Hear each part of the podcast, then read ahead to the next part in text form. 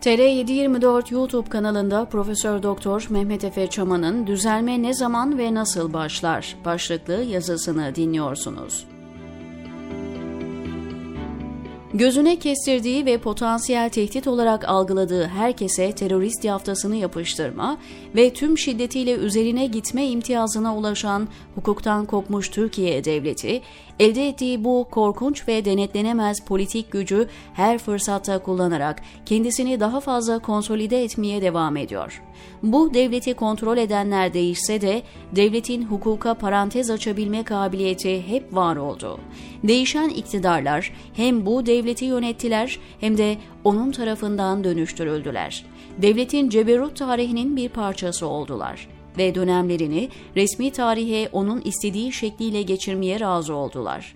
Dolayısıyla Türkiye her zaman temel hak ve özgürlüklere istisna getirebilen güvenilmez bir devlet oldu. Ancak bu iktidara dek kör topal da olsa işleyen bir hukuk sistemi, bir devlet bürokrasisi ve kısmen de olsa denge mekanizmalarına sahipti. Parlamenter sistemin getirdiği çeşitlilik, görece de olsa meclisin denetimine ve meclis içi siyasal rekabete izin verdi partilerin ve liderlerin aşırı güçlenmelerini frenledi. Başta Kürt siyasal hareketi ve Marksist sol olmak üzere devlet hedefine bazı grupları alsa da demokratikleşme baskısı ve sonuç olarak demokratikleştirici ana bir yönelim hep oldu. Dahası birçok siyasi partide devletin derin kanadının üzerine gidilmesini ve insan haklarına daha uygun bir devlete dönüşülmesini savundu. Bu reformcu partiler şeffaflıktan ve açıklıktan yana tutum alırken devletin özellikle vesayet sistemini yumuşatmaya, sivil siyasetin önünü açmaya çalıştılar. Askeri darbe ve muhtıra dönemleri hariç sivil siyaset daima kendi alanını vesayet rejimi aleyhine genişletmeye gayret etti. Bazı dönemlerde tümüyle vesayete teslim de olsalar, asgari bir hukuka önem verildi, şeklen de olsa bazı önemli hukuk devleti ilkeleri devlet davranışlarında dikkate alındı. Örneğin 12 Eylül'de veya 28 Şubat'ta bile aile boyu takibat gibi hukuk devletinin tümüyle karşısında olan barbarca uygulamalara müracaat edilmedi. Bu askeri dönemlerde bile örneğin 1980'den sonra mağdur edilen ve 1402'likler denen üniversite hocalarının bile emeklilikleri ve özlük haklarına dokunulmadı. Çoluk çocuklarıyla, eşleriyle uğraşılmadı. Erdoğan askeri vesayetten arındırılan Türkiye'nin diktatörü oldu. Elbette her diktatör gibi tek başına değil, bir güç koalisyonunun paydaşları tarafından o bulunduğu mevkide tutuluyor.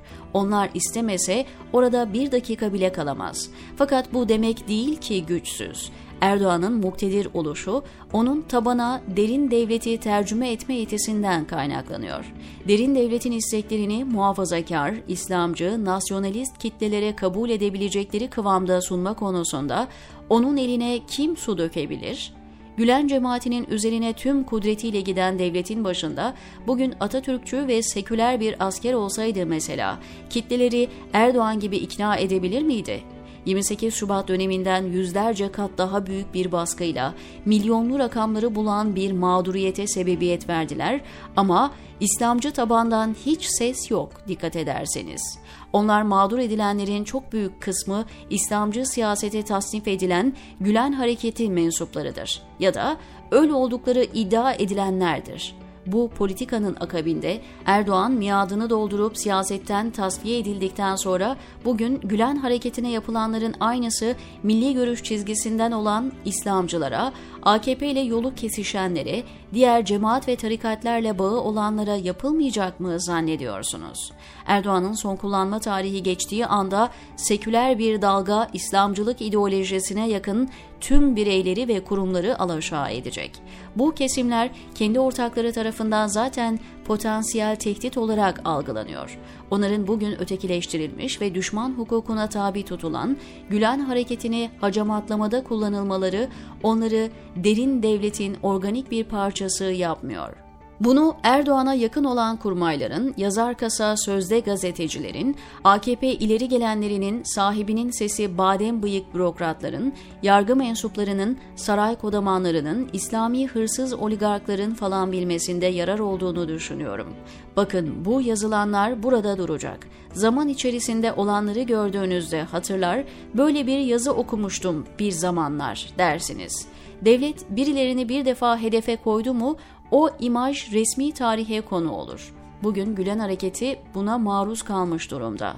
17 Aralık 2013 sonrası paralel devlet diyerek süreci başlattılar. 15 Temmuz'a kadar süreci olgunlaştırıcı operasyona devam ettiler. Her şey belli bir kıvama getirildikten sonra tezgahladıkları üzere 15 Temmuz 2016 olayı patladı. Olay Gülen Hareketi'nin üzerine yıkıldı. Bunu yapabilmek için bu grupla bağları olan bazı kişilere 15 Temmuz'da rol üstlendirdiler. Ya da Gülencilerin bir kısmı isteyerek bu kumpasa katıldı. Ya kontrollü olduğunu bilmiyorlardı ya da başta bu işin başarılı olacağına ikna edilmişlerdi. Bu gerçekler zamanla ortaya çıkar. Bu darbe ister gerçek isterse kurgu olsun karışan herkes suçludur. Hukuk devleti ölçütlerine göre yargılanmalıdır. Ancak buna en başta Erdoğan ve rejiminin mümessilleri dahildir. Çünkü Allah'ın lütfu darbenin planlayıcıları elbette ki ondan en fazla istifade edenlerdir. Bu darbeyi kim yaptı ya da yaptırdı veya en azından yapılmasına göz yumdu. Elbette ki ondan en fazla yararlananlar. Türkiye'nin anayasal düzenini yıkıp yerine istedikleri rejimi kurdurdular. Unutmayın, bu rejim bir kişiye veya bir zümreye ait değil. Erdoğan'ı Kürtlerle yürüttüğü çözüm sürecinden vazgeçiren ve bugünkü Çiller çizgisine getiren güç yarın fırsatını bulduğunda at değiştirecek. Yarış atları koşabildiği müddetçe beslenir. Kocayıp güçten düşünce sonları ne olur?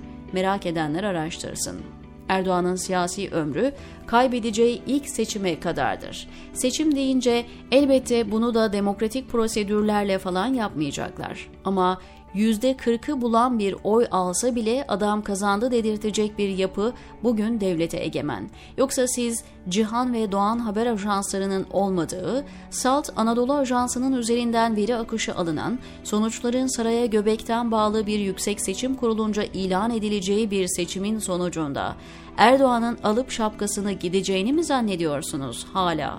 Yani seçimi kaybetmeleri için silme bir skor lazım. Bu muhalefetle o performansın alınması sizce ne kadar olası? Yani ez cümle bu Erdoğan daha çok iş çıkarır. Sahiplerinin onun arkasında durmaları boşuna değil. Mehmet Ali Çelebi'nin tutumuna dikkat edin derim. Bu profilde ne kadar ulusalcı derin adam varsa bakın Erdoğan'a fit bir pozisyonda bugün. Buna CHP'den İyi Parti'ye, Ümit Özdağ'dan Destici'ye ve Perinçe'ye birçokları dahil. İşte bugün dahi devam eden cadı avına ve sosyal soykırıma ses çıkarmamasının nedeni bu adı konmamış uzlaşıdır. Türkiye'deki HDP haricindeki tüm partiler İttihat ve Terakki'den türemiştir. Bugün bu isimleri ve ideolojik yönelimleri sözde değişik partilerin tümünün esasında aynı parti refleksiyle hareket ettikleri iki konu vardır.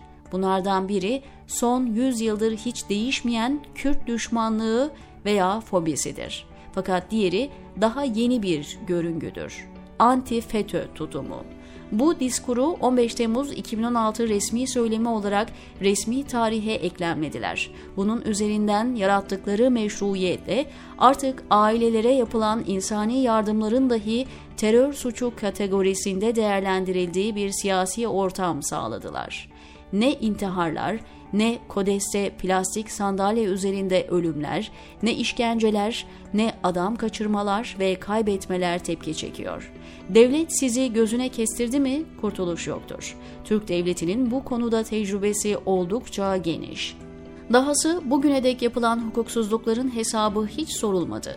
Üstüne devletlerine toz konduramayan, kendini kesen bıçağı yalamaya meyilli koyunlar oldukça mevzul. Bunca yaşanmışlıktan sonra hala bunu yapanın devlet olmadığını, Erdoğan gidince işlerin düzeleceğini falan anlatıyor. Kendilerini rahatlatıyorlar. Ancak gerçekler kabul edilince düzelme başlayacak. Onu başlatacak ve sonlandıracak olan sizlersiniz. Diyor Mehmet Efe Çaman TR724'deki köşesinde.